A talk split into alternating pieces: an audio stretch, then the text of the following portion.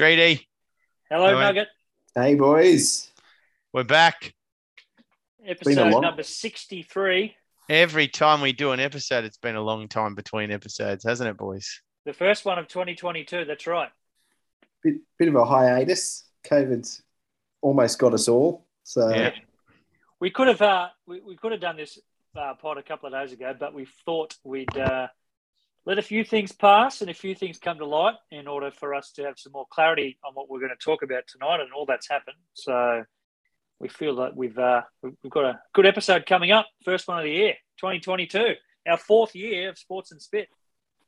Four years, eh? What a Four years. development we've had. And, and haven't we gotten better as we've gone along, boys? Like, I feel like we've improved markedly.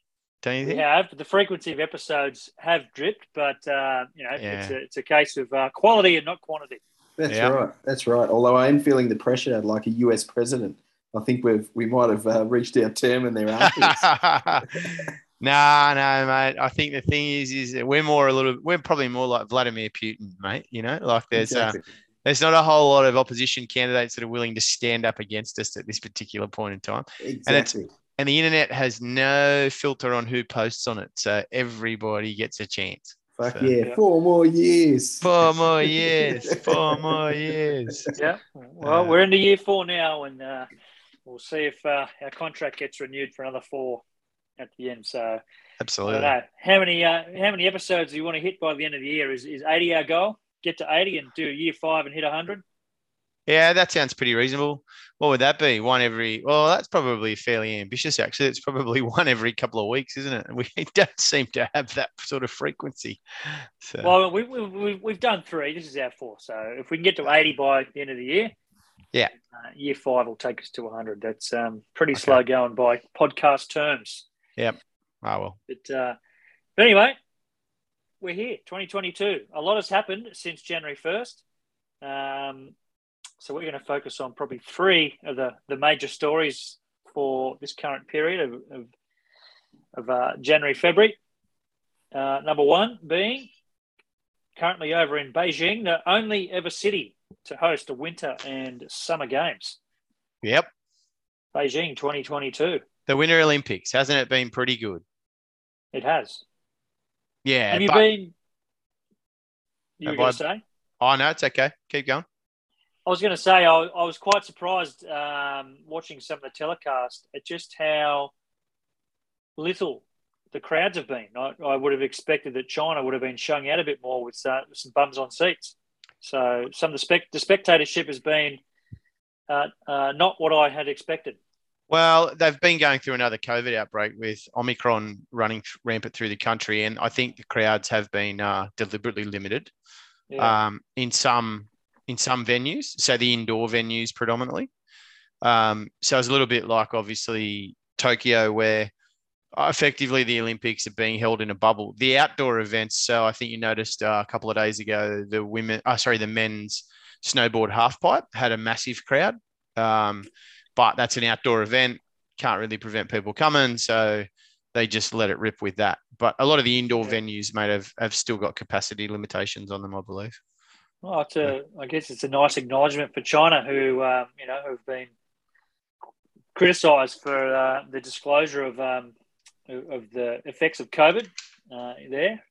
But I guess all, all their eyes are on them. So, from an optics optics point of view, they're um, seemingly doing the right thing in the indoor spaces. Um, Yeah, and what about some of the venues, eh? Like the uh to the the skiing big air venue right next to the uh, nuclear power plant there. That wasn't that pre- like that was picturesque, wasn't it?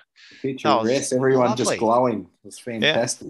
The redundant power station, that was fantastic. What a great location for a venue. But I guess if you've uh if you've lived in China, if you've ever visited, you realize that basically that's the landscape. So uh yeah, if you don't want it there, then pff, find another spot.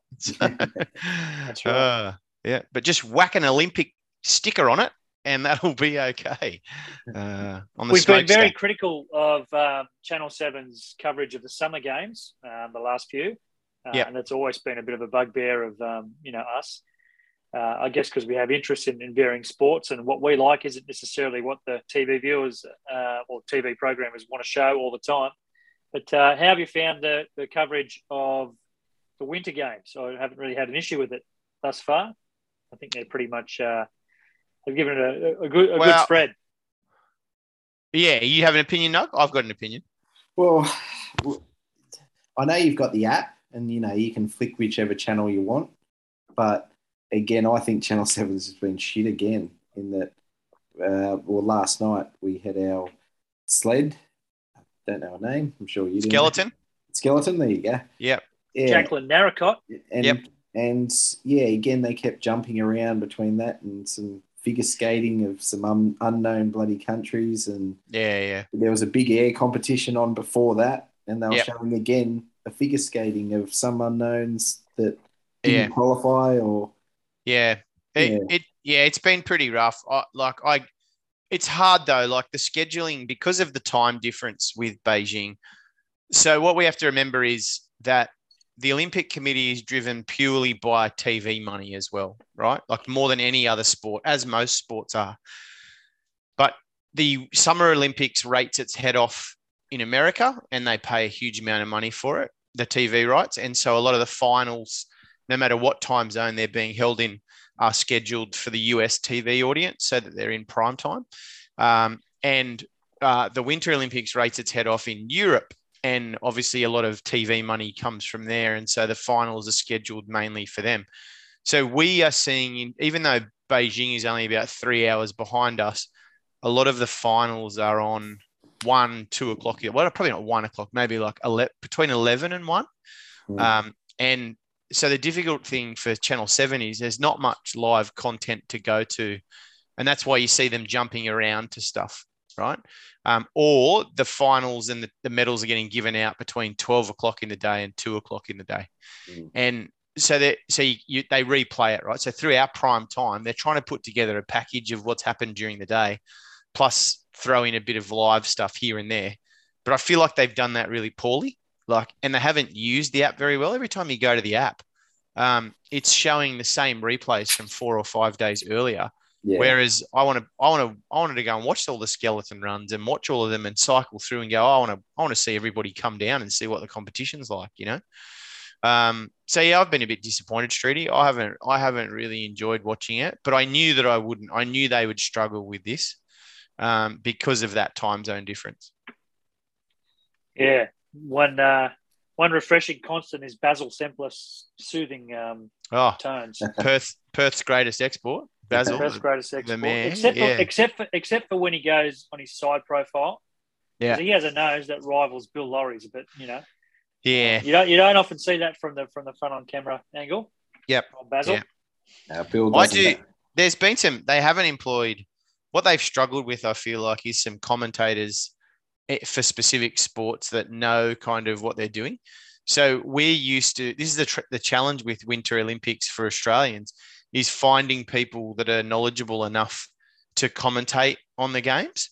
So you get someone like a Lydia Lassila, who because she was a freestyle like aerial skier, they say, "Oh, you'll probably be right as to commentate on, say, snowboard border cross, right?" And she knows, but she doesn't. You know, like she's kind of it's a bit of a stretch, you know.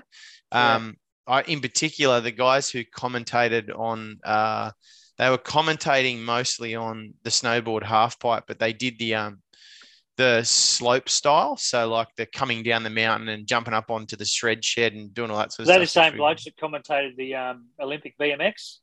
Oh, it might have been. Yeah, I think so. Right. But Yeah. but they would often they'd you know, an athlete would finish their run and they'd go, Oh, did they do a 720 or a or was that a 540 or, or like, oh, I think that was a method grab and they, so they know the names, but they're not attuned to picking it up as it happens, you know? Um, which is difficult because then as a person who doesn't necessarily know the sport either, you go, oh, fuck, if you don't know it's very good, I don't know it's very good. So like I'm not really getting excited about it. So anyway, Yeah. but our most successful one's the Australian team's most successful. Four one. medals down, Malcolm. You were quoted on social media as saying that uh, should we get five medals as a nation, Yep. you would uh, dress up as Rainbow Brite, Yes, I did say that. full And costume, full Yep, costume, full tip to costume. Yep, I did say that. And So uh, we're, we're, we're- one, one medal off. I was watching uh, Jacqueline's um, skeleton run last night live. Actually, Oh yeah. up at Nice. two a.m. Uh, Yep. for some Yep. reason. Yep. Um, and then I just sort of was drifting in, in and out of sleep and woke up just as Jacqueline came on to, to do her final run. Yep. And she uh, went into the gold medal position, only to be pipped by a 21 year old German. Yep. Um, who claimed gold, but nevertheless, a great effort for us, uh, first ever in, in, a, in a sliding event. Yep. Uh, in the games. Um, that's a heck of a sport, skeleton. The speeds, Oh, it's head crazy. first. It's crazy in that we. Were, I was talking with my wife while we are watching it last night, and just imagine going down your first ever run on it. Yeah. Like, This is what I don't understand. Is for a lot of those sports, imagine going down on your first ever run. The, well, the- that the- and we were discussing the toboggan that. run at Perisher just doesn't prepare you for it. We were No. saying like that and the like the jump, ski jump, your f- very first one. Yep. Holy Absolutely. shit! That's Yep. uh, that's my favourite event, the ski jump, and you know it was always sort of you know what it's, it's probably like the the the hundred meter version, hundred meter sprint version of, of the of, of the summer games, the uh, Olympic ski jump. But technology has got to the point now where the camera angles and the slow motion and everything is just that much better than what it used to be. It's almost incomprehensible to see a person go down, launch off that thing, and then they essentially are flying 135 to 140 meters. Like it's it's pretty Yeah. hard to to put your head around that a human Yep. can at that speed just fly that far. It's, And uh, now uh, it's only been the, the last probably eight years or so, I think, that they've introduced style points into that. It used to just be all about distance. And now they've gone, no, no, everyone's getting too far now. And the margin of error of like, is, you know, it's kind of like everyone's kind of jumping around about the same.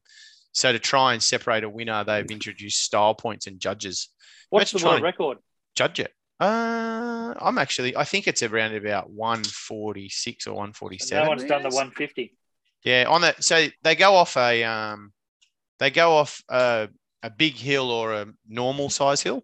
So there's Yeah. two hills. Last night, um, uh, that's not right. Oh, well, I don't know. Actually, what I'm reading here is is that the world record is 253 meters. Yeah, that's what I got. Two fifty three point five. Yeah. So Where? Where was that? Yeah. A uh, hill in Vikersund in two thousand seventeen. Vikersund. Yeah, right. What country is that? Uh, well, he, the guy was Austrian. I don't know where it was held. but- Okay, well, speaking of that, I've I've been to Innsbruck um, in Austria, and they hosted, I think it was the '72 Winter Olympics in Innsbruck. So Mm. I actually went to that that facility where they had the ski jump, and you're right, the, the two runs are side by side, but the Yeah. the main one was I I just it's it's once again to see it in person, you're just like It's inconceivable, hey, like from a context perspective. crazy. You look at Yeah, it, yeah, and you're just yeah. like, Yeah. how is this possible that someone can? Well, it's te- 10 degrees. They go Mm. down and going at, well, it's close to 100 Ks an hour, 96 Ks an hour. Yeah. They hit the But, bottom like- of that ramp. Think about doing that on your very for your very first time. Like, how do you start? Like, you know, I don't even care if I was someone once I "Oh, don't worry about it, they land in water on their first one." I wouldn't care if I landed in water. I'd still be shitting myself. you, you're still, okay, you might not get that speed, but you, you're probably doing 70 Ks an hour. Yeah, It's absolutely. crazy. It's uh, Yeah. yeah. What would you would you rate the ski jump or the skeleton as the gnarliest Winter Olympic sport? Oh no, I like the uh the skeleton probably is up there. What's the one that I think somebody has the most chance of dying? Giant slalom, or or just out of those two? Yeah, probably the the da- yeah the downhill skiing. The like probably the super G, right? Like Yeah. the one where they're just pulling uh, heaps of force down the and that the athlete's got to be a mix of heavy so he doesn't actually fly off the mountain, um, or like and and fit enough to to to kind of get down there quick. Uh, Yeah. And the margin of actual victory is like it, they compare that to the 100 meters because the margin of victory is like 0.1 of a second or something, right? Like, in you know, flicking a loose piece of snow or whatever is enough to cost you the gold medal. It's insane when you're on these mountains. So I, I've skied on the Alps in Austria. Yeah. And their green run or Yeah. green slash blue run Yeah. would be like a double black here Yeah. or, or triple black or whatever. It's it's it's insane. And the mountains are massive. Yeah. So you, you see you know, you go up a chairlift and you, you go next to black runs, you see these average Joe Austrian guys, Mm. you know, just shredding these black runs down, and it's, Yeah, the mountain is just like, Yeah. yeah, it's it's it's it's crazy. Just a sheer drop, eh? Yeah, yeah. It's- Did you see there's footage there's footage going around of one of the um one of the poor Chinese cameramen working for the host broadcaster trying to get up the actual um, downhill skiing mountain. And the poor Yeah. bastard, like they've given him nothing but a pair of gumboots. And this poor bloke is just he's going five steps and then slipping 10 meters back down the mountain carrying this camera. In the end, he just throws his hands up and walks back down to the bottom. just gives up. Probably So- told his boss to go jam it. So, China in, in the Beijing Olympics in 2008, they were noted for cloud seeding to uh, get the pollution out of the city by seeding the clouds so it rains and the clouds dissipate Yeah. and to make the uh, the skies look nicer. yeah. Um, have they done anything to build the mountains up here in, in Beijing? Uh, Beijing, to me, hasn't been very well noted for its mountainous regions and, and, and surrounds. Has there been any artificial sort of um, assistance to the Well, certainly these runs? all, all the snow is artificial snow, right? So it was only just snowing there naturally a couple of, well, yesterday. Yeah, I was Um, going to say Friday, I think it was. Yeah. But the covering, the covering of snow that they got wasn't enough. You know, it wasn't it's certainly not enough for them to rely on for an Olympics. But Go on that way. um, I don't know whether they've street if they've created a whole like like any mountains in itself, like to you know to for the actual Olympics, but certainly. Mate, the yeah, the, all of the snow is artificial snow, which means it's not fibro. It's actually like it's snow, but it's just Yeah, being yeah. made. So, yeah, Well, yeah. you know, Thredbo itself creates snow if not time because it can't get enough Oh, sometimes. I would suggest that there's probably not a ski resort in the world these days that doesn't have doesn't have some type of artificial snow, right? yeah. It is a bit odd though because it's it's bloody freezing temperatures. It just doesn't snow there. That's the Yeah. problem. Like it's Yeah, well, it's like minus super cold. Like, thirteen on that hit mountain, minus thirteen, I think it was wind chill and so on. And well, they were it's just like, is it not snowing? because of that timing that I was telling you guys about the the uh, cross country skiers who go out there obviously into the elements a bit more because of the course. They were fearful that they might actually lose a competitor because bit like Uh, that marathon we spoke about last episode. Yeah, exactly right. because the conditions can change so quickly, they can be so bad. The wind chill. So they have a apparently in their competition, there's a rule that if the temperature drops below minus 40 degrees Celsius, they call the competition off. And a lot of the athletes were were complaining that the officials, because they just wanted the games to go ahead, were ignoring that rule on the wind chill factor. So they were saying, well, the air temperatures just was still not hasn't reached minus 40, but on the wind chill factor it was minus 50, right? And so some of the competitors were coming in basically like already in a hype, hypothermic state and and were were you know on the on the basis of shutting their bodies down, you know. Oh. Uh, but they just uh, push on because we want the games to go ahead. So it's fucking crazy, like absolutely crazy. China, China. Yeah. Yeah. Well, one thing I did I didn't mind was seeing uh, some of the downhill was the snowboarding, the skiing, just uh, with the um, I think it was just the ski jump park with the uh, Great Wall of China themed sort of barriers. Yeah, that's uh, the slope as- style. So that was with the shred as- shed and the and the yeah, all Yeah. that sort of stuff. They come down basically the mountain and have about five or six areas to do some type of trick or whatever. serving Yeah, a dual purpose too. One of one of which being a wind blocker to Yes. prevent um, absolutely. Yeah, yeah. from. I think so. In my ratings, I would say that you are most likely at the Winter Olympics to die or get seriously hurt on um, the the ski jump, the um, the skeleton, Yeah. uh, like or potentially the super G, like I said, right, like the downhill skiing. But in terms of unpredictability of who's going to win on the basis that anything can happen in that event, probably the short track speed skating, where Well, basically, Bradbury, Uh, we know we know all too yeah. about that. so people think that that was an unusual occurrence in the speed track, like for Bradbury, mate. That is what happens almost every race. Basically, if you can stay on your feet, then you can win, right? Mm. Like Yeah. that's ultimately there is at least one fall in every race, and the officials just go overtime on it. So probably anyone can usually take that out, and then then probably the only other unpredictable one is the snowboard border cross, where basically like, mate, I love that. That's because that's anything like can happen there. that's like the speed skating one. Like because Yeah. the favorite can be taken out within a turn. Bang, gone. And So do you boys know the story about the uh, what was the was it someone Tannehill I think the American snowboard border cross athlete. So at Pyeongchang four years ago, she was coming down the mountain in front, cleanly in front, went across the last jump, uh, pulled a method, which is basically a method air, which is grabbing your board as a bit of a way of celebrating the gold medal, and got run down, right, and won Oh. silver, right. So she came back here at Beijing and won the individual border cross medal. And so she redeemed herself. And then a couple of days later, which was just yesterday, they had the teams border cross event. And the US were clear favorite. I know Canada were probably favorites, but US pretty much up there. Anyway, so that's where the man goes down first, and the, the female goes down with an advantage later or on the basis of time. She went down, she was in front, and she went across the last jump and decided to be a smartass and do the method air thing again, but Oh. won this time. Ah, right. damn it. So, so I say up for that one. But yeah, but so she she got home twice to get two gold medals this time around. So Yeah. So speaking of our medals, our first medal was a bronze to Tess Coady in the snowboarding women's slope style. Yep. Uh, we won a gold in the freestyle uh, women's moguls. Yep.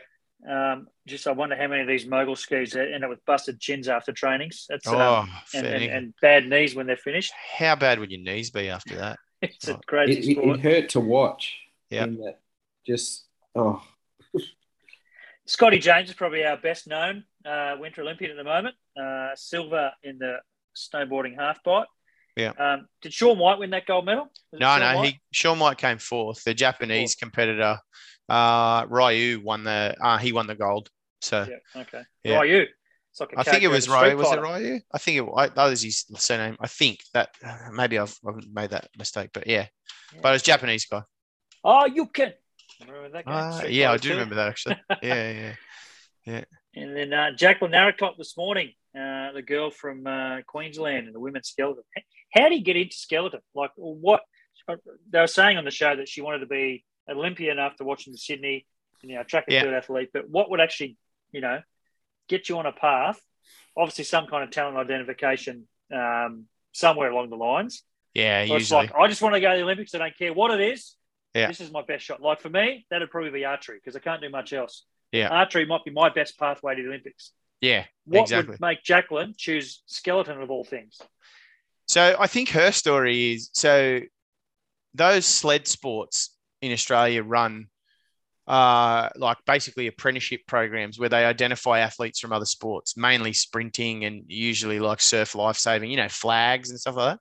Yeah. They usually get athletes like that and say, Did you want to go to the Olympics? Like we reckon we could probably teach you skeleton or whatever. Um, but Jacqueline comes from a family pedigree of uh, Olympians. Her uncle, Paul Narracott, was a sprinter who then transferred over to Winter Olympics. So he went to summer and winter, I believe. Yes. Um, he was on the and- TV last night or this was morning. it? Yeah. Okay. Yeah. Yeah. Yeah. So, um, so she had it kind of. She well, it wasn't necessarily a path that was laid out for her, but she had a pathway to it, which is typically for Australians what when where we get our winter athletes from. Like is Yeah. you know either your family was into it, so you're into it. Otherwise, you just don't ever pick it up. Like when do you ever, like you know, like if you're not snowboarding every winter with your family, when do you ever jump on the snowboard half pipe like Scotty James does and you know do all that shit? So anyway, but she's that's usually how we pick up our winter athletes, which is cool. That was awesome to see her do that. Uh, the whole concept of the skeleton is crazy, but it all came about from the luge, where you obviously lay on your back, and then someone said, "You know what we should do? We should lay on our front and see how we go." It's nuts. head first. Yeah, yeah. You know, Because it'd be- what'd be easier is if I was laying on my front, I could see where I'm going before I smack into the wall. I was going to say, you know, it'd be a good one Mm. on your stomach backwards. Yeah, yeah, yeah. Well, that's luge. So that's that's basically the luge. That's the other competition that's in the Olympics. No, but you can see going forward. Whereas if you lay, Oh, you're going backwards. Oh, yeah, yeah, Yeah. yeah. On your stomach, going backwards. Just see what happens. Yeah, so you don't know where it's coming. That's a good idea. So, well, the new one this year is the mono bob. Have you seen that? That's No. just Mono one- Bob sounds like um sounds like a bloke with a, a a singular eyebrow. I reckon it sounds like that. Um, what do they call that? The person who complains like a Karen. It sounds like the haircut that all the A Karens have, a monobob. monobob, you know. Like, but uh, the monobob is bobsled just with one person. So you push, you drive, you stop it. That's it. Yeah. So that's the whole thing. Yeah. Which reminds us, boys, we've got to get our team together for the next Olympics curling team. After, Yeah. the dads, the dads of Australia. So, uh, very good. I like, yeah, curling. It's just like basically lawn bowls on ice, right? Yeah, exactly. What about the poor Aussies? The, uh, did you hear the COVID controversy about them? No. Well, so the female, so we've never qualified a curling team in the games because largely we're hopeless. You got to be top 10 curling in, in the world to get in. To right? get to the Olympics. Shit. and we qualified late, I think, mainly because of COVID related issues. But uh, anyway, we're in. Uh, but our Top female, tens, all right. yeah, it's pretty good. Our female athlete was um, she tested positive to COVID about a month or so ago, and she was obviously still shedding the virus. So when she got to Beijing, uh, she tested positive, and then they said, "Okay, you can go and compete, but you got to stay in quarantine if you're not competing." Um, and then I think just before their second to last match, she tested positive again, and the officials said, "Nah, you got to go home. We can't have you here." And they were going to pull them, but they ended up talking their way around it. So Yeah, Anyway. wow. what a nightmare of a. That obviously played on their mind, though. That's why they lost. Although they only lost by. Oh, they they were right bloody in it. Yeah, yeah, yeah. They had some good matches. They ended up winning one finally. Yeah. Mm. Yeah, very good. Well, fingers crossed we get this fifth medal and Mako has to dress up as Rainbow Brite. 'cause That's something we all want to see. Um, I think most people do, don't they? I think everyone's pretty happy. I got it. I think I'll struggle to find a rainbow brite costume. oh, where there's a will, there's a way, mate. Where there is a will, there is a way. Absolutely. Good idea. Nice. All right. Well, that's the Winter Olympics done. Yep. Next one is uh, what about what's up next uh, on our talking point here, Nugget? Mate, the uh, Australian cricket team. Oh yeah, what's going on What? there? The hell? oh God, yeah. Pat that- Cummins, Pat Cummins during during the Ashes. I mean, we we we drubbed England. It was a drubbing. There's no two ways about it. Uh, Pat Cummins was the darling, the new captain. People loved him, but um, in the weeks ensuing, uh, it turns out that uh, some of his public perception is probably you know a little bit tarnished to some degree. What do you think? his approval his approval rating has dropped, hasn't it? yeah. Um, Fairly significantly. And the hardest Why? part, the hardest part is he just had to come out and say something. I think his silence said a lot more than and has got him in more trouble than just come out with a Well, stupid shit so for just saying, Yeah. Sorry Certainly we- his silence before the axing wasn't Yeah. great, was it? So Like, let's uh, take it back just for people that aren't too familiar with, with what's happened from the start. Mm. This is all result. This this this whole scenario is kind of just as as revolving around the non-appointment of Justin Langer, which ended up turning into a resignation, which is really a sacking. Um, yeah, pretty much. Well, they offered him a six month contract. six month contract. yeah. Six month contract for cricket's pathetic. It's we got we got a winter coming up, and then a Yeah. tour of somewhere overseas. It's, it's it's an insult, right? Oh yeah, absolutely. Well, they did it, I think, basically to try and fill a bit of a gap, I suspect. Like so, um, but the whole thing was basically offer him a rubbish contract and then he'll walk. You know, then you don't have to fire him. So Yeah. Hmm. Who do they have lined up as a coach next? Well, they've got their um, the assistant coach or whatever acting is the interim coach at the moment. But I Who's think uh, I can't remember what his name was, but he wasn't. He's can't not one be of that the. good. If he No, hasn't played no. Test cricket for Australia, he doesn't deserve it. No, well, it wasn't. It wasn't a. I don't think he was a. Oh, Andrew McDonald, I think is his name. Um, Never heard of him. yeah, but he. Uh, Yeah. But a lot of the players love him. I think they actually want him as the next coach. Um, uh, so, but I don't believe it. He's not like he's not like a household name as a as a player if he's done anything as a player.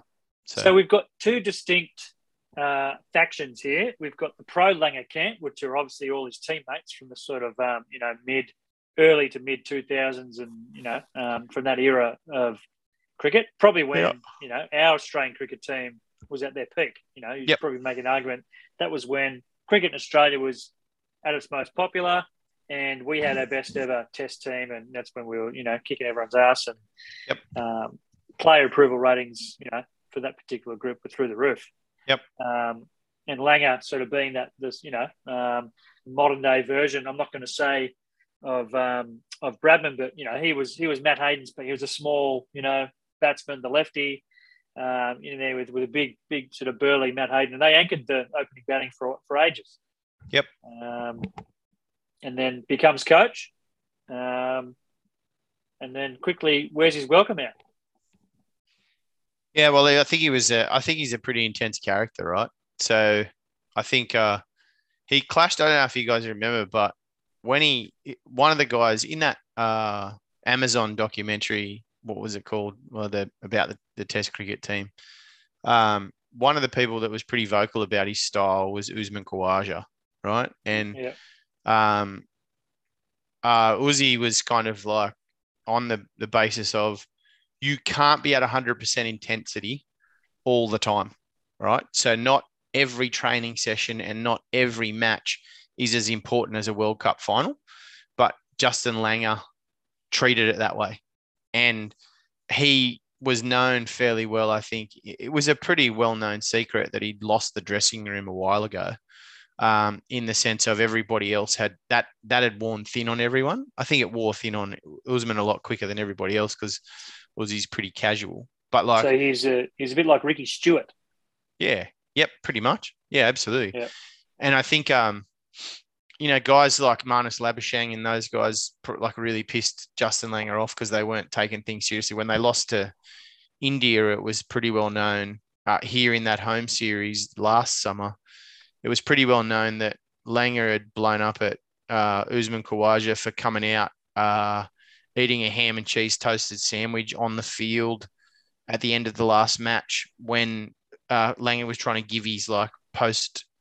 They just lost his test match at test series at home to India, and Langer's trying to give the team a dressing down, and and uh, Labuschagne was making a ham and cheese toasty and, and held everything up to to kind of get out onto the field to listen, um, and you know that that sort of sort of shit, you know, was like like, but he made a huge deal out of that, you know, and Yeah.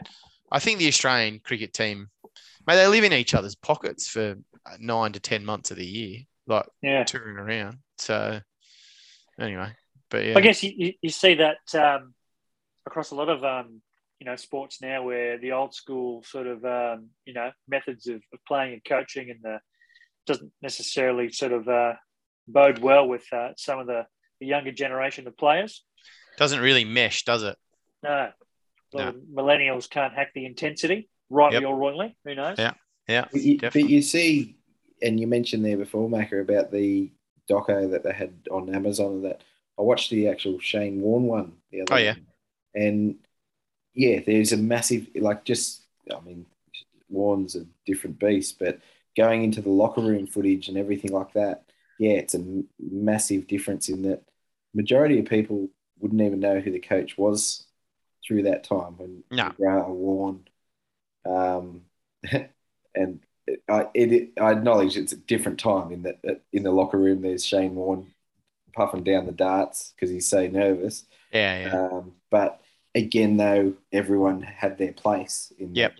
like when it shows, and obviously it's focused on Warne, but in his early days, he's sort of in the corner here, bumming on smokes, but he's shut up, he's quiet. The the Alan Borders, the Merv Hugheses are the loud ones in the room. They're the ones Yeah. that pretty much the young ones shut up. So yeah, yeah. so, but I, yeah, and then we were talking before this in like basketball terms, and I think that's where he did lose it. Which, um, yeah, I'll say it anyway. I told you I was going to take your words, but uh, which was that in, in terms of in a team sport where yeah, you you win by in basketball terms, you win by twenty, and yet your coach comes in and still points out everything you did wrong. Yep. As opposed Yep. to celebrating the win. Yeah. Yeah. Which, like, oh, exactly. I'm taking the words from you, but the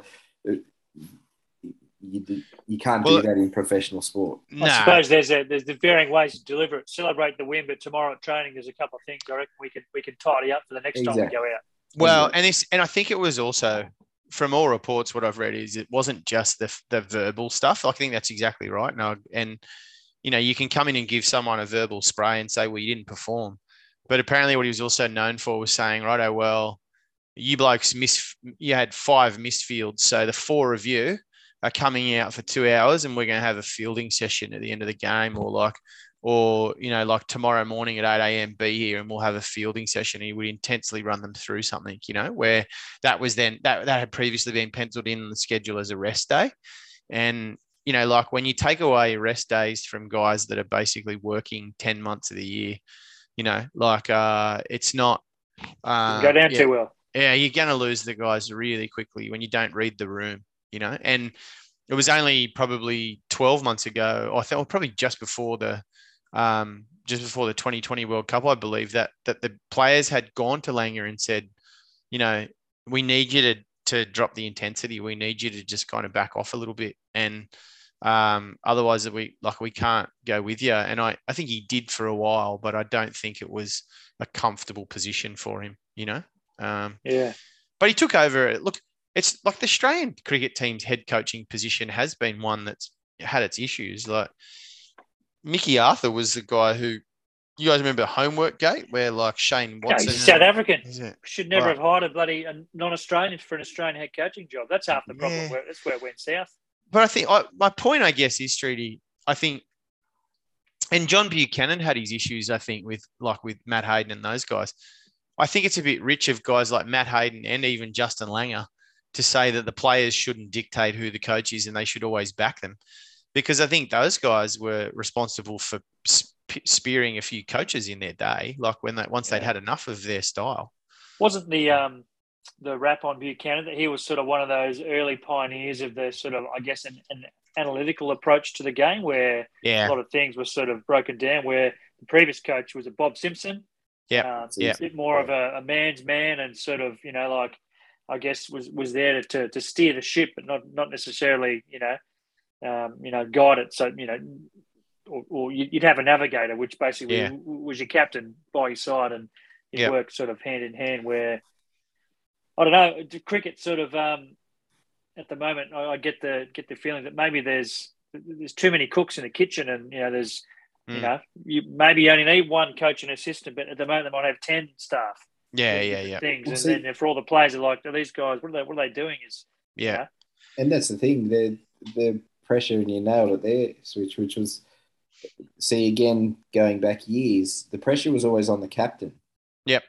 If your team didn't like perform, Mm. everyone looked at the captain. No one looked at the coach. Like I said, most people wouldn't have known Bob Simpson was coaching or like whoever at the time was coaching unless something had been brought up. But yeah. but again, yeah, it was it, it'd all go back to the pressure weighing on Steve Waugh, weighing on Alan Border, weighing on Yeah. Ricky Ponting. So yeah, Yeah, the, it's a- the, the coach should never take the headlines from the players, uh, especially in cricket. Well, John Buchanan was known as like an, an analyst, and he was like, yeah, and he and he was a philosopher. He's a bit like the Phil Jackson of cricket coaching. He would hand He out would- like, he even looked uh, like him a bit, didn't he? yeah, he'd hand out the art of war books to people. And it, when you hand that to Shane Warne, mate, you talk about losing the room. Like, oh, you're gonna be. It's not gonna be long before Warney No, throws that it. back out, which is in the- exactly what happened. that's in the doco. Uh, one he uses as a coaster. Yeah, exactly. yeah, that's right. Oh, I love definitely. Warney. What he's an Australian icon and an absolute champion. Oh, he's he's as mad as two cut snakes. He's great. He's a But, peanut. oh well, there's one for you, Switch. Watch the Shane doco. You'll love it. I might have to get onto that. Well, I got to say, for a sport we've ragged on over the years, plenty. That was probably the longest cricket segment we've uh, we've given uh, some airtime to. But uh, interesting to see uh, how things are shaping up for our cricket team. We're not even number one in the world. New Zealand are number one, aren't they? Uh yeah, they are test wise. Yeah, absolutely. Wow, that's that's how, Yeah. how far the, the sport's descended. If the Kiwis are ahead of us in the rankings, Jesus. They're pretty good. Anyway. the Kiwis, they're pretty good. They are. Hmm. Well, let's move on to the big story. The story that has been brewing on our podcast, and we've been trying to wish it into existence for the best part of nine months. Hmm. The NBA trade deadline went on Friday, and finally, we Ben got Simmons has a new home. We got what we wanted. We we got Benny a trade. Well, not us. We didn't have anything to do with it. We were just there to. Uh, Uh, we made some we made some calls, mate. It's all good. Yeah. yeah, yeah. Yeah, it's pretty heavily involved. Yeah. Our um, our influence and our comments and what we put out there certainly doesn't go unnoticed. Let me tell you that. Uh, no, absolutely. I think there's a few people that listen and take uh, just basically take advice from us. Yeah, absolutely, absolutely. Um, but so Simmons got traded to the Nets, the Brooklyn Nets for James Harden. Now this was a trade that you know the, those two players were spoken about you know 18 months before uh, with the Sixers Rockets trade. Uh, didn't eventuate, um, but I guess the craziest thing about this situation is everyone got what they wanted, but the road Yeah. to get there, you know, was very messy. Now, could that have been avoided in order to get where we were? I guess that's the question. And and does it set a precedent? This is probably the, the worst thing. That, that has this trade set a dangerous precedent for the NBA, where not so much what Harden's done, but the the, the, the position that Ben took. You know, um, does that set a precedent for players? You know, who are about to sign lo- longer extensions to get that guaranteed money, who don't necessarily want to be where they are, but they can't get their money anywhere else, then try and force trades and, and hold out and, and do that sort of stuff. I understand there's probably more to the situation with Ben than than what may happen again, but I do think that uh, the way things were handled during the middle definitely weren't the right way to go about it. Thoughts? Well, I think, yeah, I agree with you. I think, uh, I think there is a danger that this this could set a precedent. Um, but I must say, I don't think this set of circumstances will repeat themselves very often. And what I so I don't. The thing that surprised me through this whole thing, Streety, is that both sides were prepared to stick to their guns so strongly. So like I probably never thought so I don't think you'll find another NBA athlete that's going to be like Ben Simmons and for whatever reason, and I don't know the reasons, but for whatever reason, uh, prepared to give up potentially $20 million to get what you want, to Yeah. never play for another team again. Right. I don't know that there's going to be somebody that feels as strongly as what he obviously did to not do that.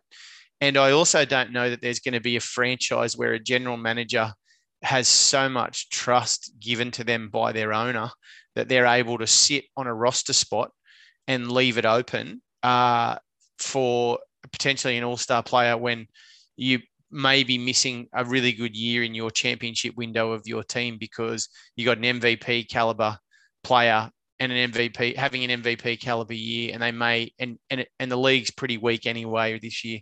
So you may be doing yourself out of a championship. I don't think that's going to happen again. So the precedent, I think, gets washed away because I don't think that scenario will repeat itself. I have an opinion that I think the 76ers sat on not trading Ben because of COVID and the money they'd lost last year, and they didn't want to basically pay him.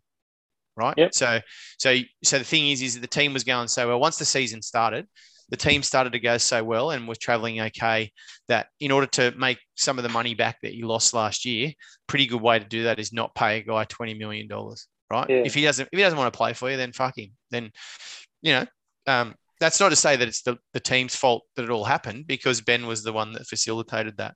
Um, I guess the other thing too is, um, you know, as much as the NBA would hate to admit that tampering exists, for Oh. Morey, for Daryl Morey to not cave through that whole nine months, where you know pressure would have been mounting from their, their fans, and you know, I'm sure even the owners questioned his methods at some points to say, "Come on, let's just get this done." Like there's, there's offers on the table, you know. And then for Morey to go, no, I've had this guy before. I reckon we can get him again. And then voila, as, as Well, much as they said yeah, it's not going to happen, it, it happened. So that obviously, if you don't think if you don't think that Daryl Morey was talking to somebody in James Harden's camp, like James Harden doesn't have an agent, right? He's got his brother or someone. But like, if you don't think that Morey didn't at least have some inklings that maybe it was going south and that they were a chance to get him up until the day he rang up and said, "Can we have him?" Then you're kidding yourself. yeah, Like, that's right. There's no way that didn't happen. Um, and you know, and like, uh, so there's a couple of bigger stories here. I want to ask you guys in a minute. what do you think of the trade and who do you think got the better deal? But the other question that I want to pose to you, Streety, which I'm interested in your answering is what happened in Brooklyn to get Harden to want out so badly? That those that team gave up uh, King's ransom to get him in, and that big three in Irving, Durant, and him played 16 games together. Yeah, like, and they were 13 and three, by the way. It'll Like- make a fantastic documentary, and it's just called Thirteen and Three or Mm. Sixteen, whatever it is. It'd be it'd be Mm. great reading or a doco to watch on, on that team. Oh, they'll all- call all it something shit that went like they'll call it something with the Americans love to overdraw. So they'll call it something like the best 16 games in the history of basketball or some wanky shit like that. And then they'll Just they'll crap on about how these guys would have won every game they played thereafter. But anyway, to get in yeah. Well, hopefully no one's going to steal this idea because not I mean, just- we don't have a, as bigger audience. But uh, I'm gonna I want to release a T-shirt called Benny and the Nets. Benny and the Nets.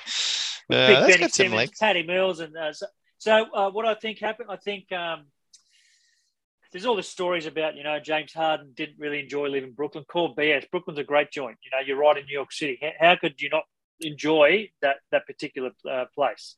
Dude, the Um, guy so- is a night owl who loves getting to strip clubs and like Jesus. it's where a- else would you go? It's the city that It's a never short- sleeps. Yeah, it's a helicopter ride or a private car into Manhattan. It's Mm. it's, it's 20 minutes. It's nothing. Um, Yeah. I think um, you know they talk about the, the high state taxes of New York being a factor. You know, there's no there's none in Texas. He didn't like giving up all that money. When the dude earns 50 million a year, I don't think it's a, it's a big deal. I think for him, um, I think he probably just got the shits with um, the day in day out with of Kyrie Irving. He's he's a he's a, a bit of a you know a, a difficult stoic character. Um, Surely he's done his dash with Kevin Durant now, though. That's twice that they've bailed from each other. Yeah, yeah, Yeah. Well, I mean, you saw what happened. Didn't pick him for the All Star team. That was pretty funny. Yeah, the other day. That's pretty funny. Um, no, with Harden, you know, I, I, I personally think you know they, may- they may have gone thirteen and three, but in those games, um, but there's only one ball with those guys, um, and I just think from a you know Harden's the least likely of those three to to, to continually play that style. You know, Harden was averaging over thirty, he averaged thirty five a game a couple of years ago. Yeah. you know, he's he's he's a season average, you know, is is 22. So he's down 13 a game from from what he was at his peak. He's an extra 10 to 12 kilos heavier. That that's been the knock that he's he's just out of shape and things like that. A bit disinterested. Um, I I- I think that maybe he didn't particularly enjoy being the third wheel uh, Yep. when when Kyrie was back and and felt that you know his his style of game probably is, is better suited to being on, on the Sixers team. Yep. Um, and I probably and don't surely he had that. Surely he had that. You talk about anti-tampering. Surely he had those conversations with somebody like um, like Joel Embiid, right? Oh, 100%. So you mentioned before Harden didn't have an agent and has represented himself on his last on his last contract. Hmm. Uh, but what, what he did, he actually canvassed um, basically agents to work as sort of contractors um, Oh, yeah. and sort of, you know, act on his behalf and, you know, and, and sort of do things that the agents can do that the players don't necessarily have the ability to do. Hmm. Um, so he was canvassing sort of, you know, multiple agents and different firms for the last couple of months to basically assess his options moving forward into into his free agency. Yeah. Yeah. Um, yeah. I, I Well, so who? uh, so so who wins the trade, boys? Who like who gets the better of the deal here? Like, like do you think that a aging overweight James Harden can be uh, all that he should be for 76ers? No, And can or can Ben Simmons uh, get over his disastrous last time he was on a court and and be a productive member of the Nets? I mean, I think a, a lot of gamesmanship uh, has gone into this.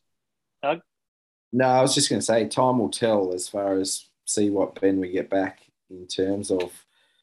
I mean, surely he's been working out and so on, and I don't think. Well, he's not match fit, obviously, because he hasn't played. But at the same time, you look at what the 76ers gave up, and I mean, Andre Drummond, yeah, the picks, but I reckon the great one there is Seth Curry. Like, Yeah. you've now got another shooter Yep. you've got Patty there that Mm. can feel Kyrie at home, which Yeah, yeah, which again, I mean, like we were talking about when uh, Golden State were chucking their head in, oh, well, reportedly and so on. Yeah. You think of that, Ben taking off the dribble and giving out to any three point shooters. Yeah. You just line them up. Like, Plus, you've got Joe Harris, who's meant to be coming. Like, well, he'll eventually get healthy, whether they see him on the court for the Nets again or not. But you know, that's three probably of the better shooters outside of the Warriors team in the league that Mm. Ben could be then finding. Or also Kevin Durant, that Yeah, he would Kevin he would he well. would be able to help you with some space, obviously. Yeah, Uh, he's not not uh, too shabby, old Kevin. But the like, so I like I know I'm biased, obviously, because there's a fa- like there is a connection with the Simmons family. We do know them, and but but what I would say here is on the basis of what you just mentioned, Nugget. My opinion is that that the Nets were the clear winners in this trade because they got more assets, and the, and and so both Simmons and Harden kind of cancel themselves out with the risk here. Like Ben could come and be really good, or he could be really still quite heavily affected by what happened. Um, and Harden, although gamesmanship went into it, Streety, how easy is it to get a 30 something year old body back in shape after what it's been through and get it healthy and ready to go? Well, that's right. Um, And and so I feel like just on the basis of well, they got more assets out of it. The Brooklyn Nets probably win on the basis of this trade right now because they get Curry and Drummond and draft picks. Yeah. Like so, if nothing else happens, if Ben's a bust, then those guys will be okay. So A couple of points I was going to make is uh, talent doesn't disappear, but motivation does. And obviously, Yeah. for both these guys, motivation disappeared. You know, for for varying reasons. yep, true. I think you see that motivation will will come right back. Yeah, I think yeah. both of them uh, will come back healthy. You know, all the stuff about hard sore hand and hamstring, all all that is just uh, just just talk. Harden will be ready to go on Tuesday or Wednesday, whenever his first game is. Yeah, and yeah, he'll play well. You watch him; he's, he's way whatever he needs to do, will do. Yeah. I think the same thing for Ben. I think both of these guys. Um, it's, it's not often, you know, trades in the NBA these days. Rarely do you get, you know, an even money sort of transaction. A lot of the times, Yeah. it's draft picks and fifty cents in the dollar and things like that.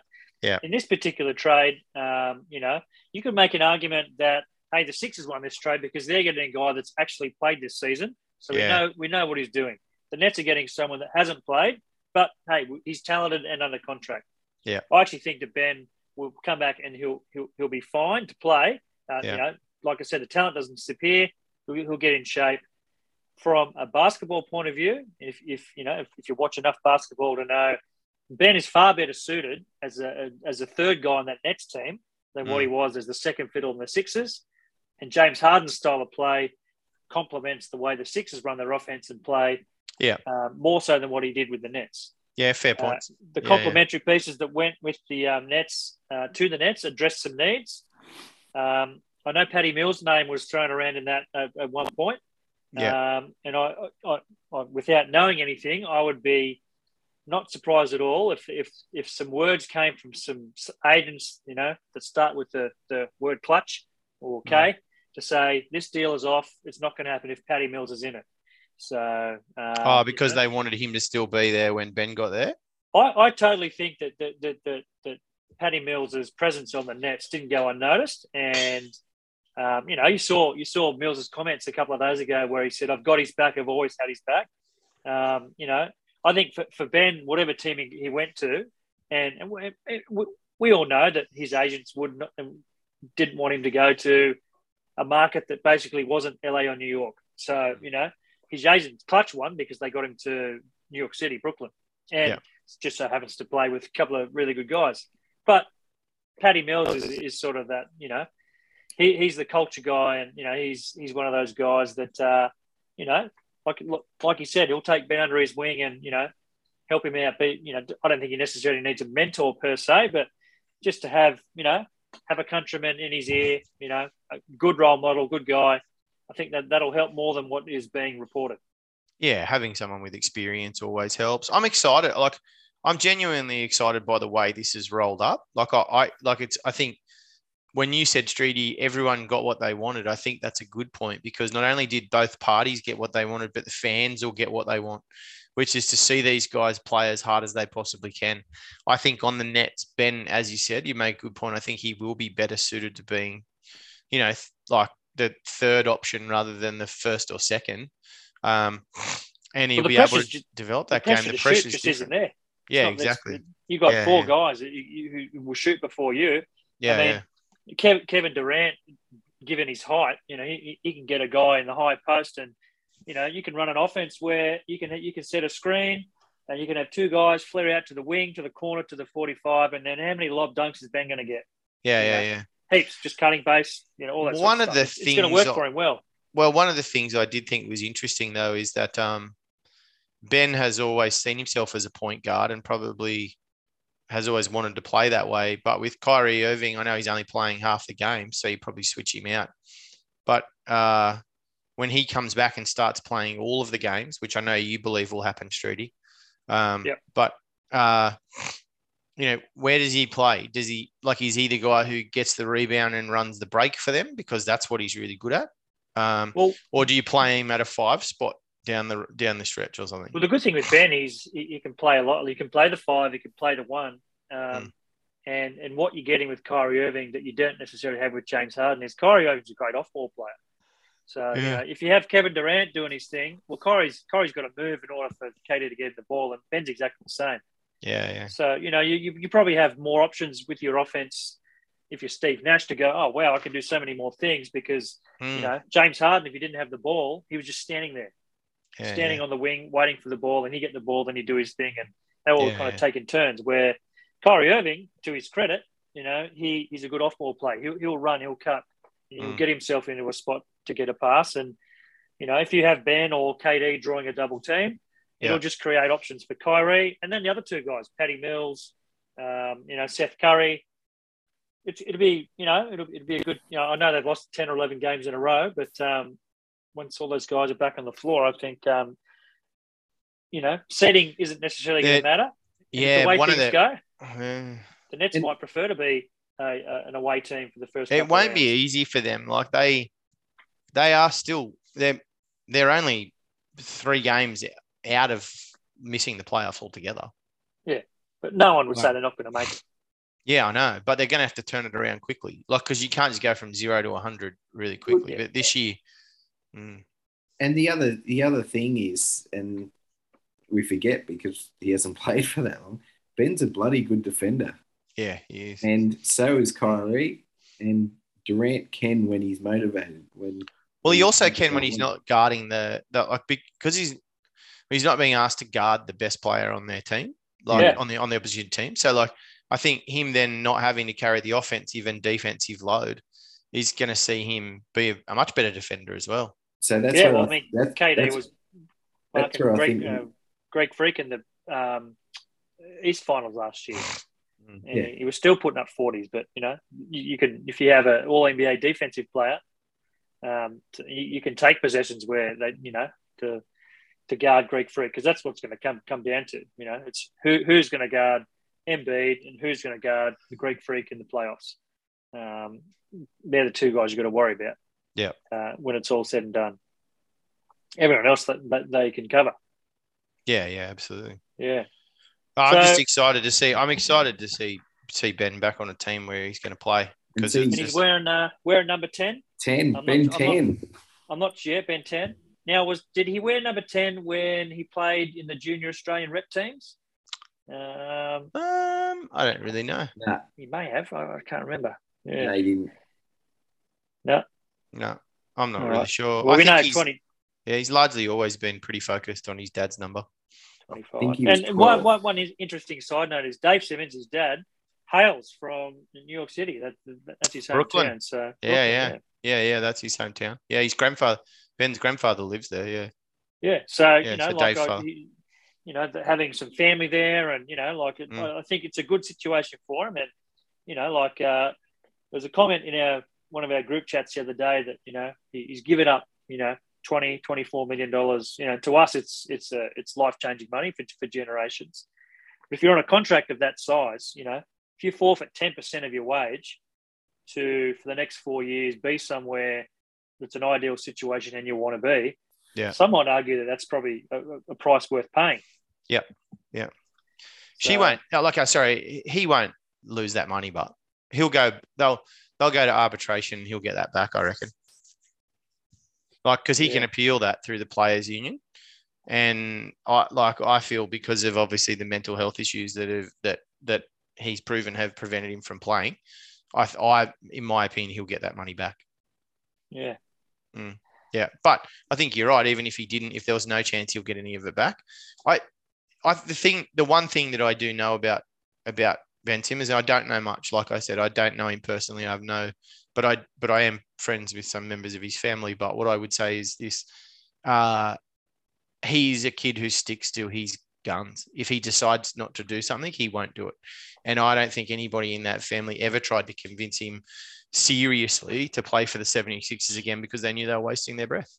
Like Yeah. it, like it's it. He just he made his own mind up, and um, I know that he's. I believe that his agent tried to convince him. I mean, everyone blames uh, Rich Paul and Klutch for facilitating this.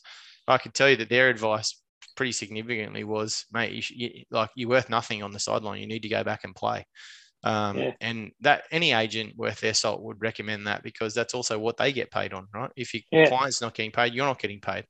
So um, totally understandable for them to recommend that. Uh, but this is a person who felt so strongly about basically what he was doing that he would have quite happily given up twenty million dollars. He didn't care. Yeah. So um, March 11, never caved. March 11, 2022, the Nets are at the Sixers. Mm. Um, it'll be Ben's return, his homecoming to Philadelphia. So He won't got four play. weeks. I expect that he will play games before that happens.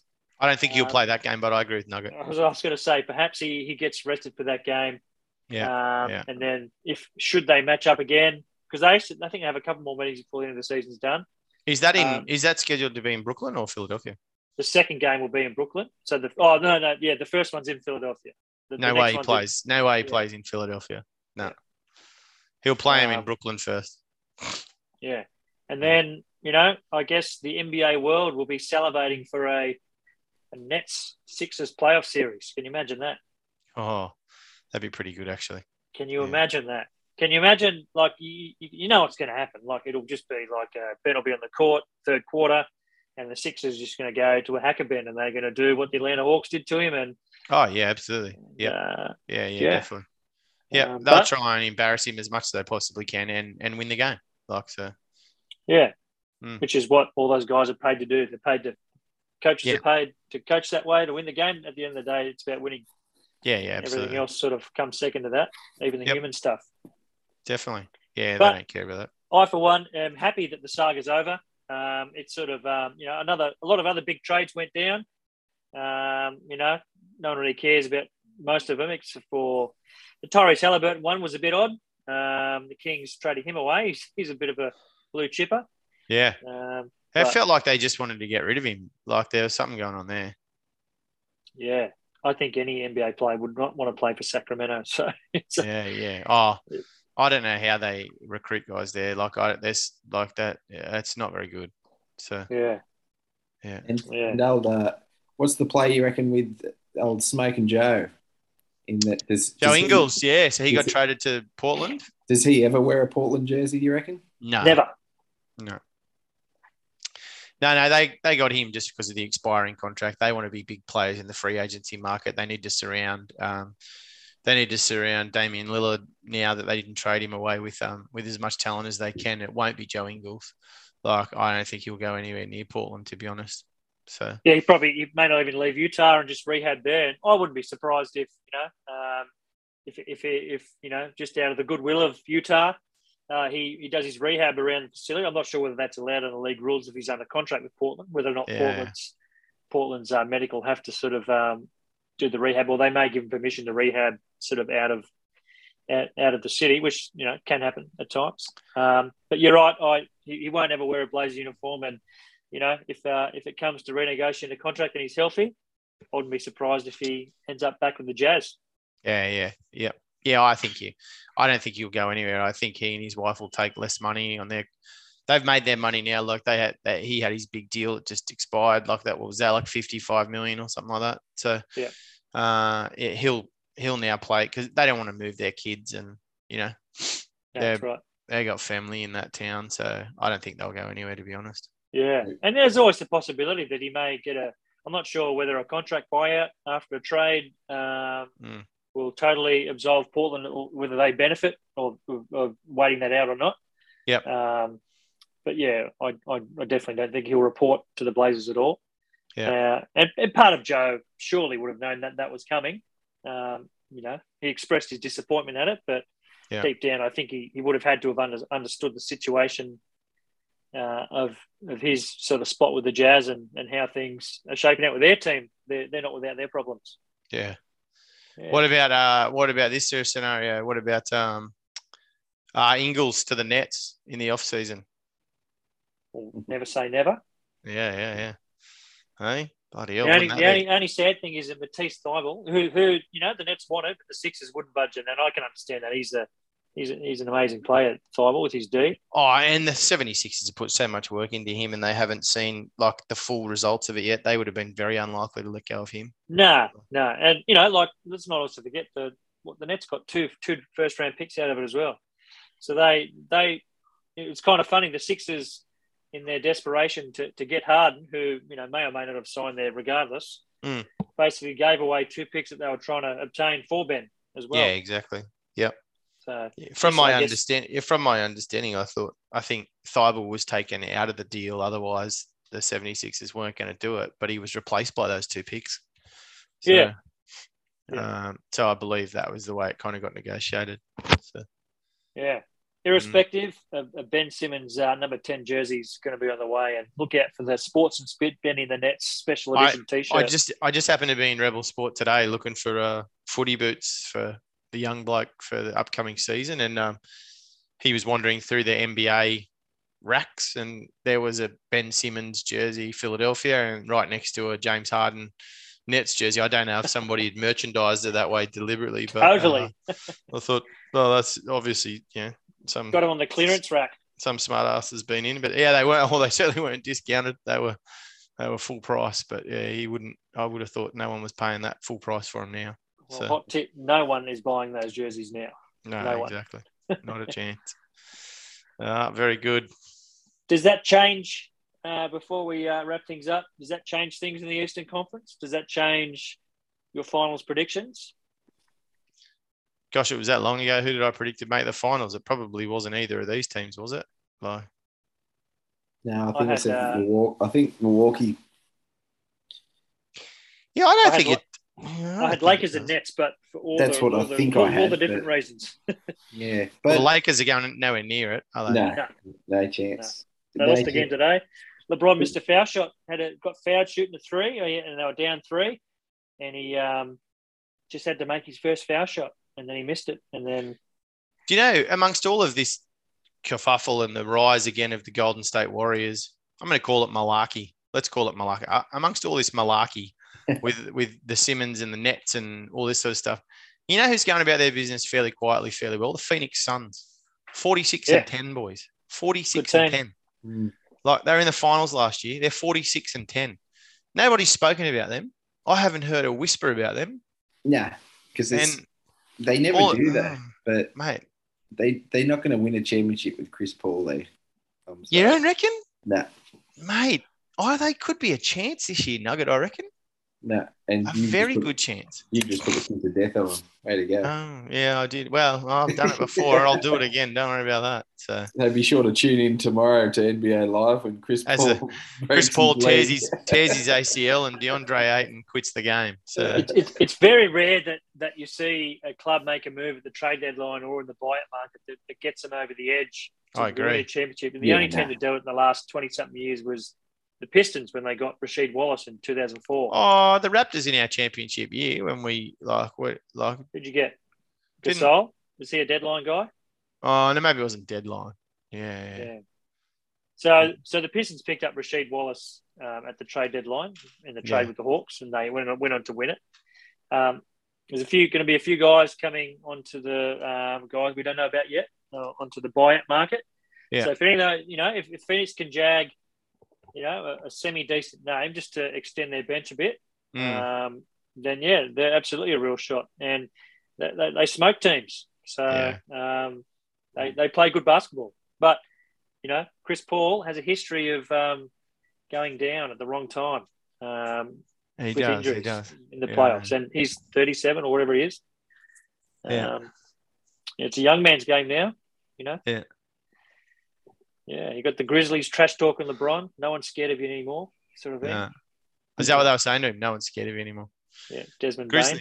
Yeah, well, you know, they're yeah. know what he is because he haven't he hasn't got the supporting cast around him. Like Yeah, so he's unbelievable, but LeBron James. Like he's what is he? How old is he now? He's like 36 or thirty seven. Thirty seven. Oh, there's a stat today. So um, this was, I'm surprised there wasn't as much h- hell of a balloon made over this. But uh, today, uh, during the game, LeBron overtook Kareem Abdul Jabbar for the most points in playoff and regular season ever 41,000. So they don't count playoff points for the all time leading scorers, it's just regular season.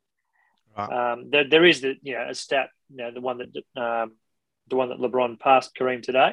That's overall playoff and which I, I kind of think is weird that it's not given the love that it probably deserves, and it's only the regular season all time leading scorer that, that that gets all the. the So maybe talk. they maybe what they're saying there by not making a big deal out of it is that weren't as many playoff games back in the day. yeah, exactly right. So there's just not as many opportunities for uh Kareem to score as many points or whatever because the series are longer and shit like that. So Yeah, yeah, yeah. Anyway. but he's, Nah, he's unbelievable. Like I like you can you can debate till the cows come home what you want to do with regards to is Jordan the best, is LeBron the best, or whatever. Mate, they haven't. It, he's either he's top three or top two. Like he's Yeah. unbelievable for longevity. Like it's crazy. So Yeah, mm, gets a lot of knocks, but unfortunately for him, you know, his uh, supporting cast has has let him down multiple times, and Yeah. it's happened again. Jordan was a pretty terrible GM with his drafting after he played Oh. with the Wiz- when he's with the Wizards. fucking and hopeless. perha- perhaps LeBron's strength isn't um, isn't roster building, you know, with his the advice that he passes on to his management because No. he's kind of whiffed on on, on a number of transactions and, and roster moves over the last few years. Yeah, exactly. Yeah, and this is probably one of the differences in terms of. uh, So that it, I think it is quite, quite, um, quite well known. I think it was it was Jerry Krause who who did come out, even though he could have kicked Jordan, and said throughout his whole time as general manager, Jordan never came to him and asked him to trade for a certain player. Never told him who to get on the roster because he always was arrogant enough to believe, pardon me, that he'd win with whoever he got. So, um, you know, that probably is like probably goes to show you just be a player. Don't be, don't try and be everything. Like, Yeah, yeah, yeah, that's right. And LeBron probably tries to be that at times. yeah, uh, movie star, producer, all this sort of stuff. Um, one off the cuff comment was made by Bill Russell today, saying that he believed that the generation he played in was actually better than the generation that Jordan played in. so I don't know whether Bill Bill Russell's getting a bit on and uh, he's mixing up some words and getting a bit confused. But um, I would Ah, say to Bill Russell that every generation is better than, than the previous one yeah, uh, in terms so. of talent. I think Bill might have been getting stuck into the medicinal marijuana, and uh, He's just taken taken up and doing the back in my day thing. yeah, exactly. And Yeah. you know, don't we all think that we all had it tougher or harder than every person that's ever come after us? So Yeah. you know, when it comes to sports, the generation current is, was always more talented across the board than the generation previous. Yep. It's just the evolution of humans and, and the way the game's played and, and how people look after their bodies and, and get the most out of it. And Yeah. so that's that's why we did the hard yards. So because of us, they're better. yeah, that's the way to exactly right. Yeah, because we laid the platform. We are We're, we are the we are the shoulders upon which greatness stands. Exactly. we are the trailblazers. I know Yeah. my I know my career. I showed people what not to do. I don't even think I'm at the right to call anything that I did on a sporting field a career. I I'll think take it it was as career, mate. yeah, right. Yeah, I don't even know what the you did take six is. for, six for 42 once in cricket. Yeah, that was a glorious day, wasn't it? Even the um, when the umpire turned to me and he said, "I cannot believe the shit you are bowling is getting wickets, but keep it up." It's the only So- bowler I've ever seen get a wicket where it bounced twice. uh, and and and just to remember that, boys, uh, I would have had a seventh if I didn't get so excited about getting four or five at that stage. I went and took out the fielder trying to get a caught and bowled when he was going to take an absolute sitter. So I, I just barged him out of the way trying to take a caught and bowled because I wanted one on the record and dropped it. So anyway, Uh, good times. Good Yeah. times. Very Nice. good. All right, well, let's uh, let's let's wrap it up on Macca's great sporting moment. Um, Yeah. It's up there with Thaddy's fucking couch. Macca's six for forty-two. Yeah, it was pretty lucky. All right. Very good. All right, Good to talk to you, show, boys. Righto. Uh, hopefully, next time we talk, Benny Simmons may have made his first bucket as a New Jer- uh, Brooklyn net, and uh, yeah, we'll we'll analyse that plus some more. Footy's coming up soon. well, um, talk about not jinxing people. Why don't we just hope for his first assist? Because he, you know, Yeah. because he can't shoot very well at this stage. Uh, uh, uh, Kevin uh, uh, Benny Simmons to Kevin Durant um, Yeah. dunk. Very good. Yeah. Nice. All right, Right, boys. gents. We'll wrap it up now, and uh, next time we'll be back for episode 64. That was number 63 in the bag. Adios, amigos. We'll talk soon. See you, boys. All right. See you, boys.